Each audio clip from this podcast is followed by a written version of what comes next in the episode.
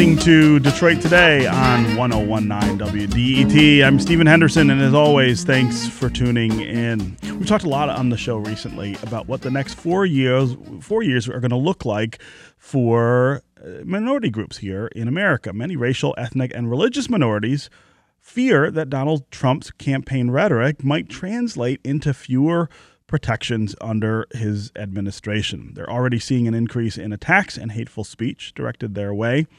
Republicans have long claimed to embody the spirit of individual freedoms and constitutional limits on government power. But Trump ran on a platform of uh, special protection, some might say handouts to his white base, which seemed to undermine that argument. He ran saying he would use the government in some uh, instances to limit the rights of some minority groups. Think of the things he says about immigration. Think of the things he says about uh, about uh, stop and frisk and uh, uh, other policies that that violate people's individual rights. So over the next four years, who's it going to fall to to be the constitutional saviors under a Trump administration? I think a lot of people are very skeptical that Congress, which is uh, in the control of Republicans, will be uh, a break on this sort of speed uh, of the Trump administration toward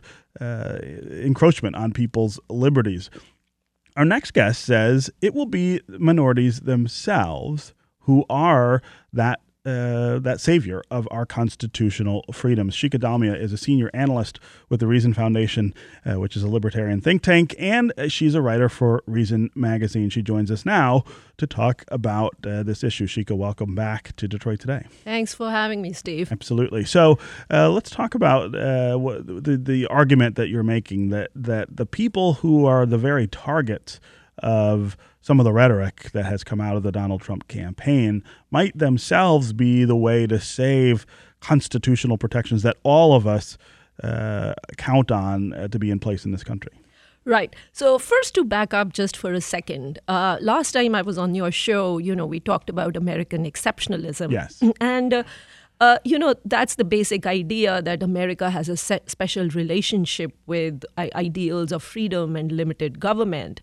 And there's a related idea to American exceptionalism, which is that, uh, you know, that the, uh, the country's white uh, Christian um, uh, population it has this ethos of uh, limited government and individual self responsibility kind of inculcated in it. It's not a racial thing, but that it goes back to the early settlers. They came here to avoid persecution uh, from in continental Europe uh, to observe their religious liberties, and all they wanted was to be left alone by the government to pray the way they wanted to pray and make a living the way they wanted to make a living. Right. And so, therefore, they have been imbued with this ethic of self reliance, individual responsibility, and uh, that's what protects our freedoms. That's what protects uh, government from becoming too overweening and powerful.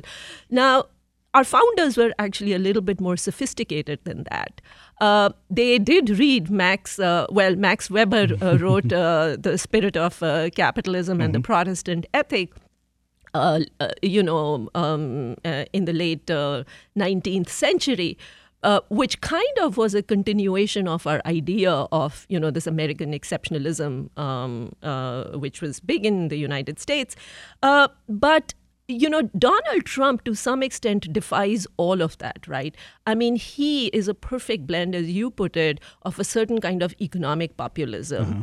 And uh, uh, an anti um, anti civic civil liberties. Um, he is promising his white base all kinds of things, whether it's trade protectionism immigration restrictionism, which, as far as I'm concerned, is in some ways uh, affirmative action for uh, uh, uh you know American workers, sure. Uh, right? I mean, it, it, the basic idea is that uh, we are not going to let the best win we are going to protect them from competition from and, overseas, sure. uh, whether it's through uh, goods or whether it uh, whether it's people.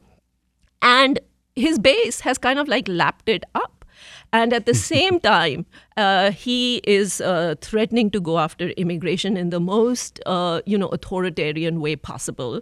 Uh, he, as you pointed out, wants to, uh, uh, you know, go after. Um, wants to protect the police if it's if it's abusive. He doesn't really care about um, you know minority rights right. in inner cities. None of that, right?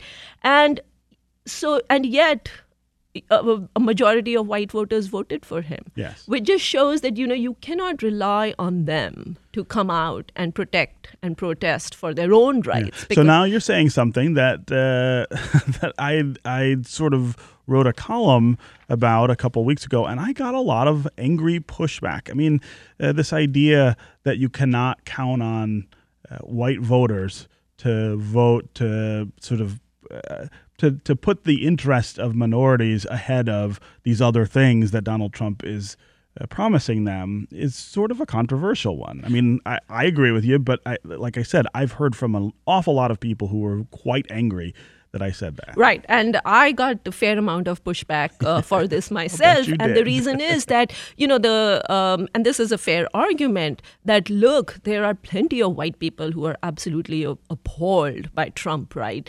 Uh, you have had uh, on the streets marching along with minorities plenty of uh, white youth who feel for the rights of minorities. And that's all true and that's all fair. My argument is that self interest is a huge, huge driver of rights. When you feel that your rights are being threatened, when you feel it in the gut, you have a different relationship to Lady Liberty sure. than when you feel that it is just something you have to do out of altruism or for the sake of something else. And you, so you know so yes there are plenty of whites who care fair you know fair amount about the constitution and limited government all I am saying is that they will march with minorities, but minorities will carry the baton because minorities are the ones who are going to be directly affected, right. which is exactly actually in the constitutional scheme of things. James Madison in the Federalist 10, he did not rely on a you know majoritarian commitment sure. to ideas about individual liberty to protect the constitution he relied on a factions argument if you recall and the argument was that if you have multiple factions in the country uh, they will not ally uh, you know, in favor of a tyrant because the tyrant is going to threaten some interest and promote some interest. Right. And at any given time, if you have many factions, you can count on all these factions coalla- uh, coalescing against the tyrant. And I think you are going to see actually a test of Madisonian's factions argument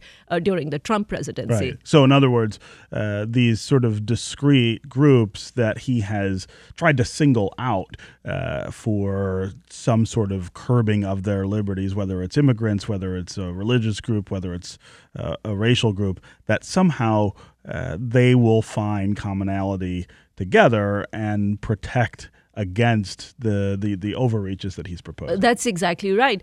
Uh, you know, why, a lot of his uh, white base, his working class base, uh, likes his economic populism, right? I mean, they like being protected, much as they, you know, believe that individual reliance and you know all of that is the essence of America. When it come push comes to shove and their livelihoods are threatened, and here is this man who's saying he'll bring jobs back uh, through uh, some of the most anti-free market ideas. They are good with that. They are not going to march in the streets uh, you know, for competition and more immigration when he's when you know when their livelihoods feel they yeah. feel are threatened. So he can buy that base by offering it protection, and that'll also make it less interested in uh, marching in the streets for the liberties of the people who are actually threatened. Yeah. It'll be up to them to do so, and you're already seeing signs of that, in my view. Right.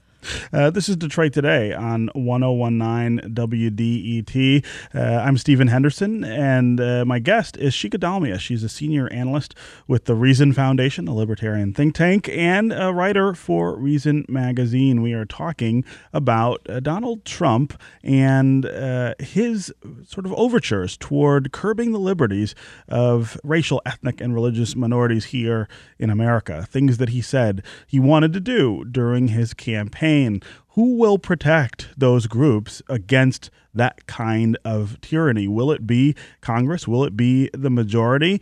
Uh, Shikha Dalmia says uh, it will be the minority groups themselves.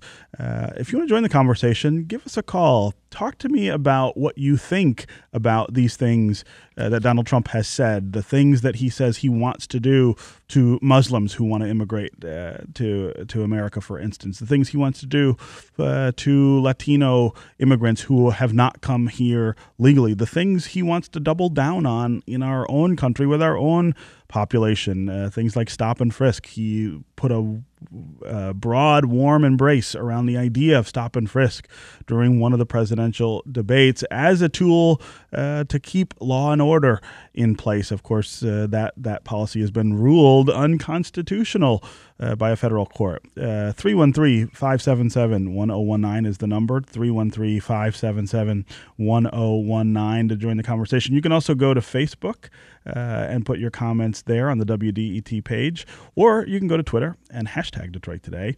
Uh, we'll try to work your comments into the conversation. Uh, I want to go back to this idea of of uh, the founders and the way they imagined this might work. Um,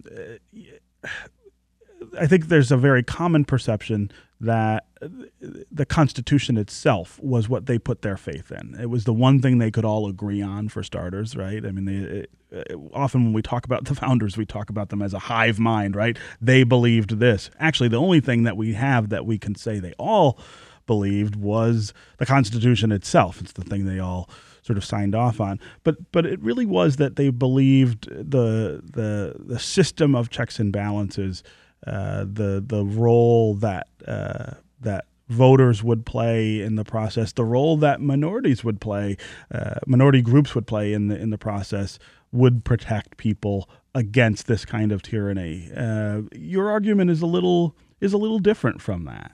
Well, uh, yes and no. I'm. it's it's similar in the sense that I think the founders, and James Madison specifically, was quite sophisticated. You know, he did not think that the majoritarian population in the United States would ever be a bulwark against the tyranny of uh, the majority right. of its own tyranny, for the simple reason that uh, it, it its self interest wouldn't always ally with freedom there would be many instances when the majority's self interest would be, uh, you know, or its immediate self interest would be advanced by departing from uh, uh, from freedom and limited government. So he uh, and the founders never counted on that. They did not think that oh, just because Americans are so fond of their traditions of limited government, they would march on the street if there was anti-Muslim persecution by uh, by state authorities. They did not count on that. What they did was create a Bill of Rights, which gave minorities themselves tools to protect themselves from the tyranny of the majority. Uh, you know, so yes, the ACLUs of the world are extremely important, you know, who uh, operate from this commitment to certain sure. ideals and certain freedoms. But that's not what they thought would ultimately protect American freedom. They really did think self interested minority groups, individuals who felt threatened by tyranny, would come out and use the Constitution to protect themselves. Yeah. Uh, when we come back, we're going to continue our conversation about how minorities in this country may be the saviors of our constitutional protections under a Trump presidency. And we're going to want to hear from you. Lots of people waiting on the phones to take part in this conversation. So stay with us on Detroit Today.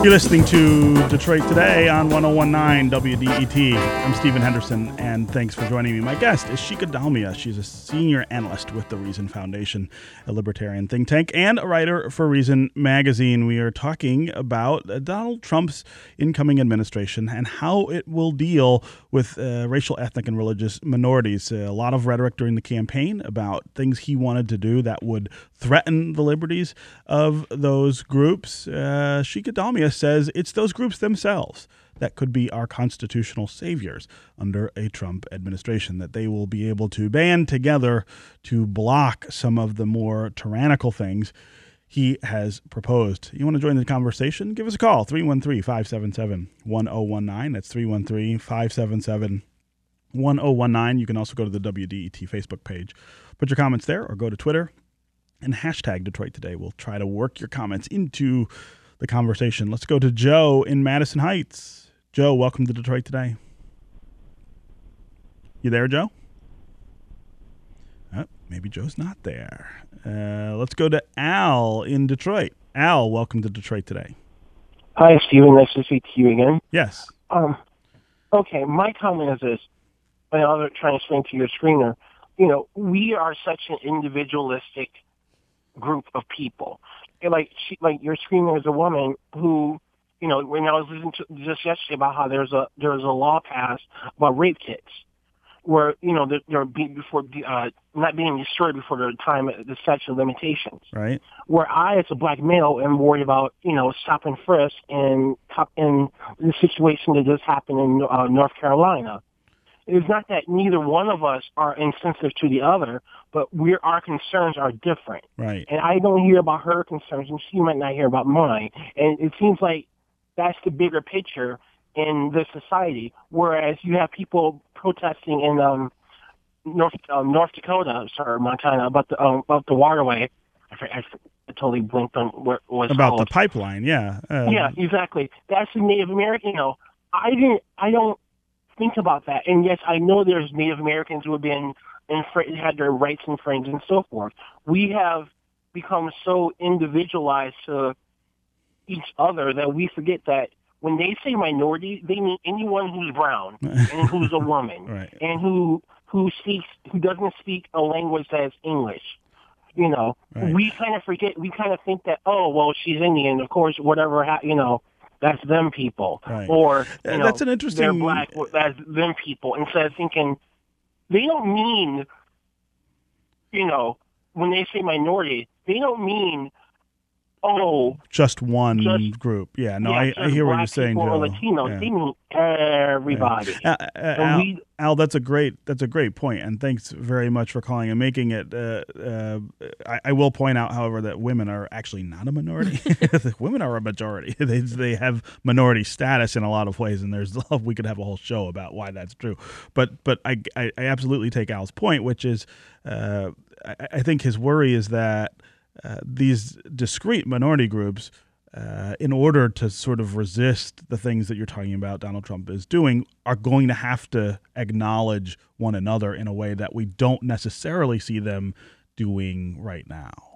Uh, right. And uh, Yes, and so you know what he's referring to is the problem of collective action, right? That our interests are so dispersed, right. and to band together is so difficult that uh, you know we tend to then operate from our little silos rather than coming together and i think that's to some extent correct but i think you know one of the things that trump is doing he's invoking a generalized fear among minorities and mm-hmm. i actually hate the term minorities i think uh, you know there ought to be a better term than you know minorities because right. it has so many connotations that are actually not appropriate sure. in this context i mean i would just say uh, people whose rights are being threatened because they belong to a certain group right, right. and are therefore being targeted as a group. And that group may be a majority group or it might be a minority group, but what they have in common is a certain, you know, sense of feeling targeted sure. or, you know, uh, uh, and, Im- impending and, persecution. And historically marginalized. I mean, and historically uh, marginalized. Sure. Yeah. And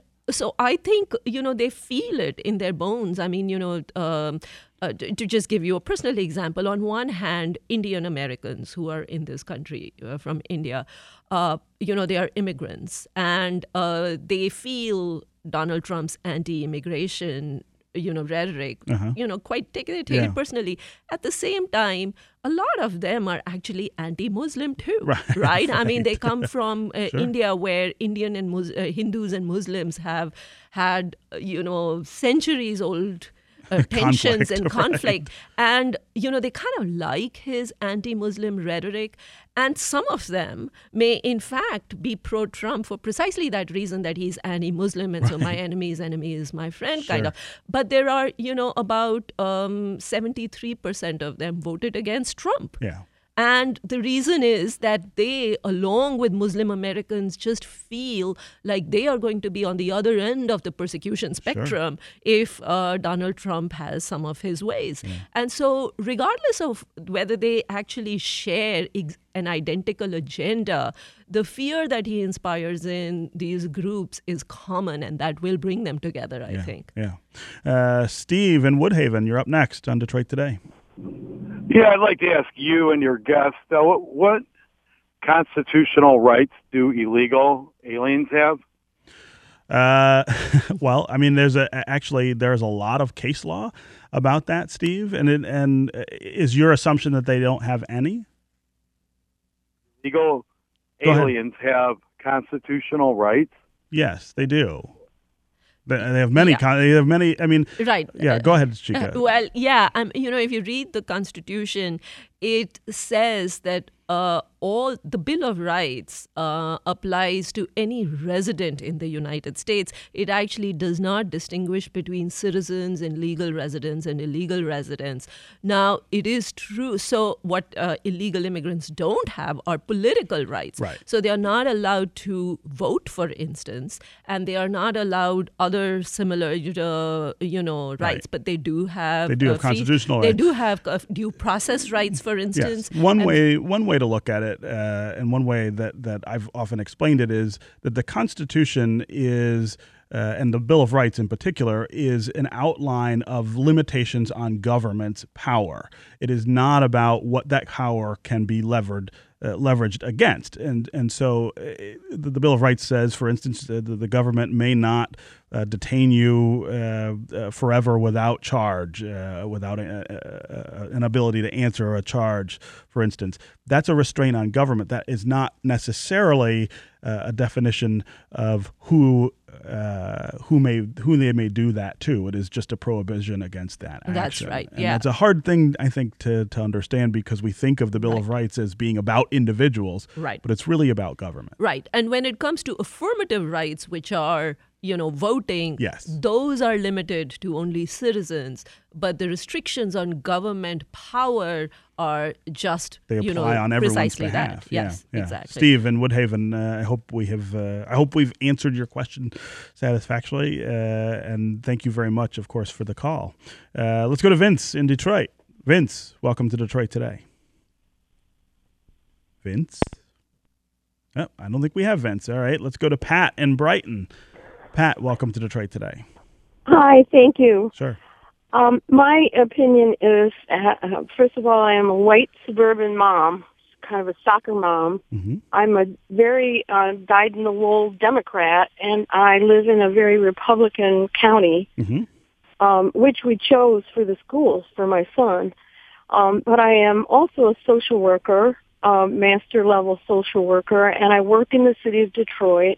I have for 15 years, and I work with the homeless homeless people are of all varieties and all colors and all types.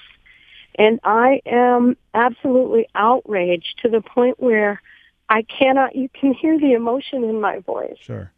I cannot believe that the American people have been so duped as to have elected this person and now even 10 days into his pre-election or whatever, he has stacked his cabinet with Yeah. billionaires. Yeah.